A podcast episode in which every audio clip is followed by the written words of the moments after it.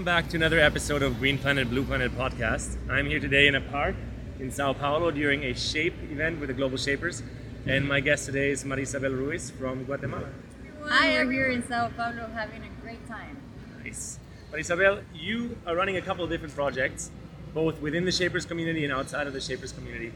Let me ask you, just as a kickoff question, like what inspires you? My inspiration every day is empowering women and girls in particular. So I'm working in many movements and projects that are related to, to helping other women and girls who didn't have the same opportunities that I had. So very much focused towards women and girls. Yes.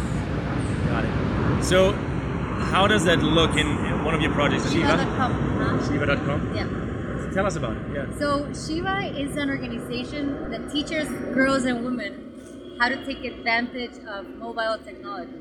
So what we do is that we train girls and women in rural areas how to learn new languages using their phones, how to how to find educated information, topics about cyberbullying. We, we teach them about um, you know different tools that, that, that can basically change their lives. So we work with the biggest te- telecom company in Guatemala, and so far we've trained more than 15,000 girls and women Wow. in the communities.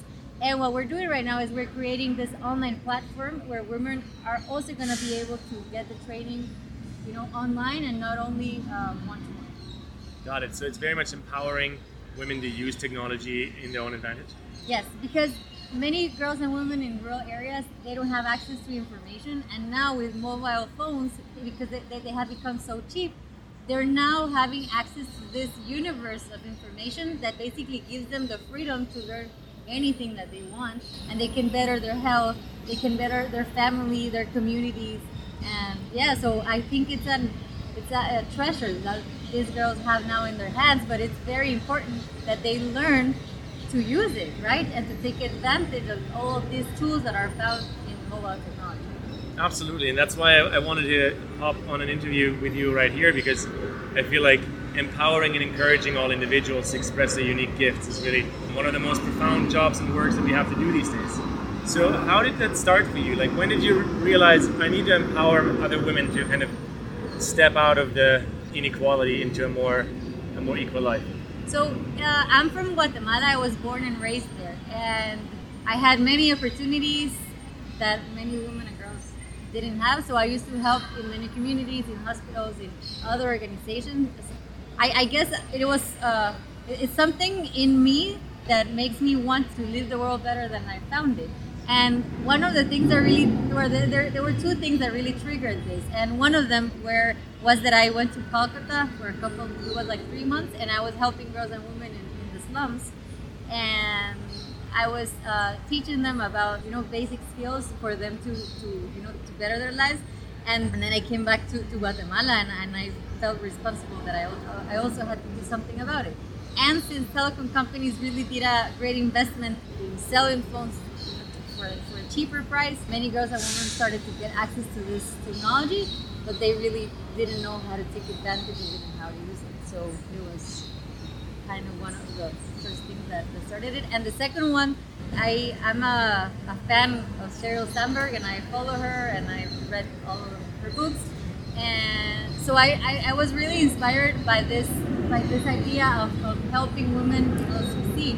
And so I, I created a, a Women's Circle in Guatemala. I also created an organization called the Women Entrepreneurs of Guatemala, where we give them tools so that they can expand their projects, get mentorship, and other tools and and also through global shapers i have been able you know to help leaders it's also male and female leaders which i think it's amazing because at the end you have to to work together right and so that's one of the that's two of the things that inspired me to do projects like this I love that you're saying at the end of the day the goal is to work together, mm-hmm. and gender is really not a barrier to that. Mm-hmm. What I, I guess we are in those times where we have to really like reconcile and create the bridge between the gender imparity and, and kind of help women to be in empowered spaces.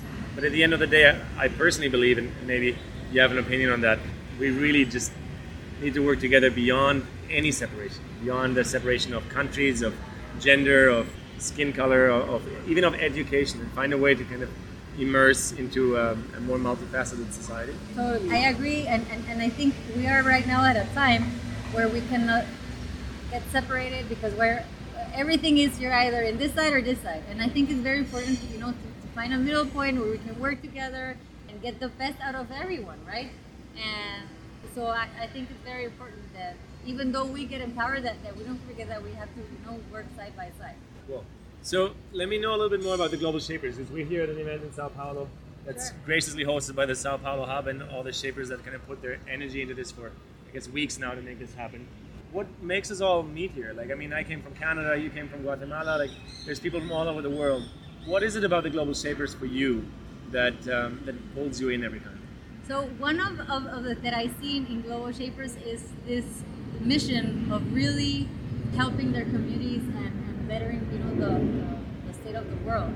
And it's not because it's the slogan of the World Economic And I really think that we're very committed of, to, to improve ourselves as leaders, but also, you know, to, to, to help our communities or others uh, succeed. So one of, of, of that I, I also found very you know, very common with the Global Shapers is that we're doers. And if we want to do something, we, we, we do it. We're, we, we execute the, the project. So, for example, in the case of Guatemala, we're 30, 30 members, and all of them are very active, and we work on projects almost every month. So, uh, as I was telling you in May, we're actually preparing a Earth Day project and we're convincing 100 families that they start recycling plastic in their homes, which is a basic step, but of course it's something that's going to help, you know, to the to, to the world. So I'm actually very happy that I found this community because I found friends. I found friends from all over the world who I share the same values and who, who, who are really good people and who love meeting other leaders and love working in groups and, and just somewhere where, I can ask questions and learn new things. Absolutely, yeah, I, I echo that absolutely, Marisabel. I feel like I say that on my show a lot. Like, find your tribe, find your communities, and it might even be more than one, but people that have similar values than you have. So you're you're sharing a why, and if you share a why, there's so much more energy that's kind of set free to be in purpose together.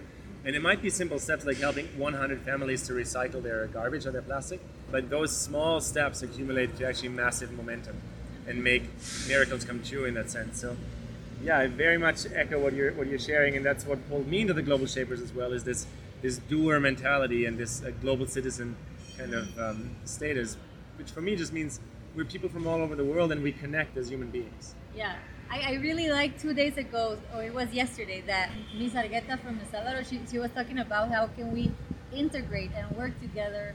And, and I think it's very important because sometimes you are just in your community or in your country and it's great, a local citizen, but it's also important to, you know, to have these connections and to think also globally because at the end, we're all in the same spaceship and the whole earth is our home. So, so we really need to to remember that. And I think Global Shapers gives you that scope, right? Yeah. To think also locally, but also globally.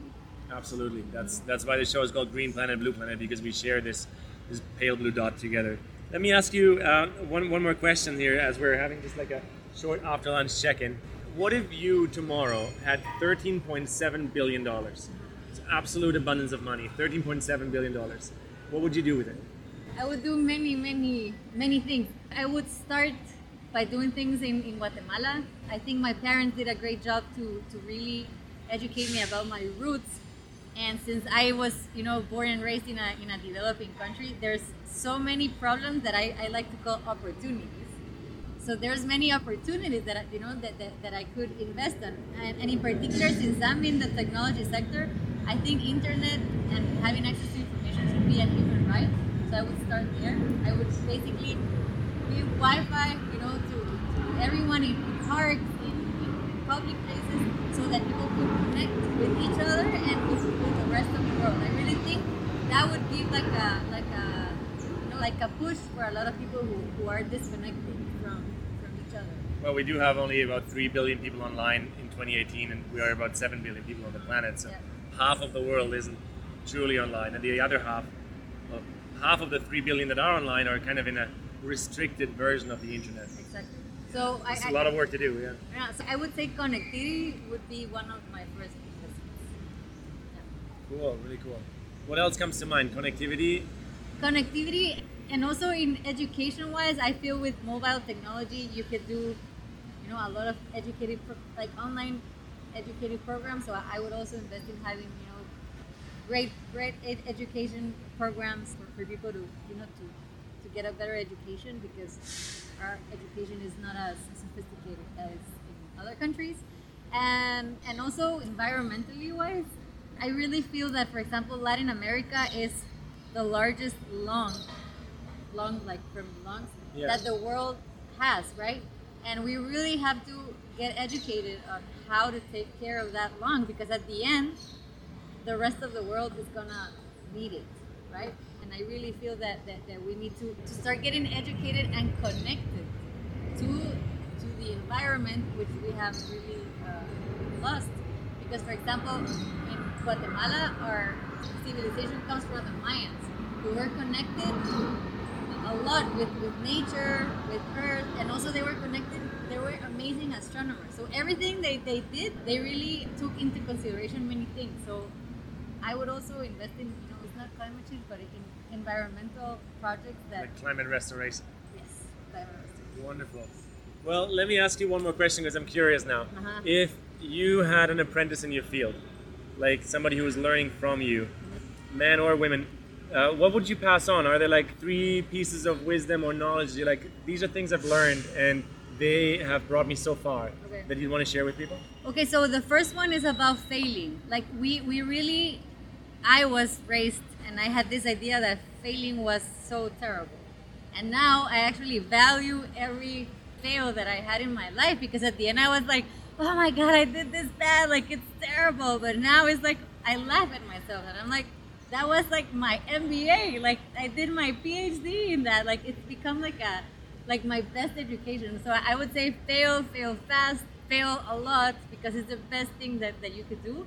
Also, I would say create a support system and ask for help because most of the time, like we feel we need to know it all, and if we don't know it all, like you- you're not good enough. And it's not true. You really learn from experience and by asking others, by uh, finding mentors, and mentors could be by reading books or you know asking for help, raising your hand, and just so I would also say that. And the third one is to, to really do things that, that you wish for because sometimes you, you just continue doing things that maybe you're not very passionate about and you just leave, leave, leave those passionate things behind because of fear, because of, I don't know, there's so many factors, but I would recommend this apprentice to basically, you know, jump in the water and do it because the, the worst thing to do is not doing it. So that would Absolutely. be the three. I love it. Cool. Well, Marisabel, thank you so much for making the time, for just hanging out in the park here. Thank It's a you. beautiful museum we just had lunch in, and uh, we're going to go on the next learning journey. So thanks for watching, everyone. Thank you. Bye bye. I hope you too enjoyed this micro episode with Marisabel Ruiz in the midst of an event in Sao Paulo. Marisabel is doing amazing work with Shiva.com, so have a look at that. Uh, make sure you subscribe to the show on iTunes or Spotify and check us out on Facebook, Green Planet, Blue Planet Podcast.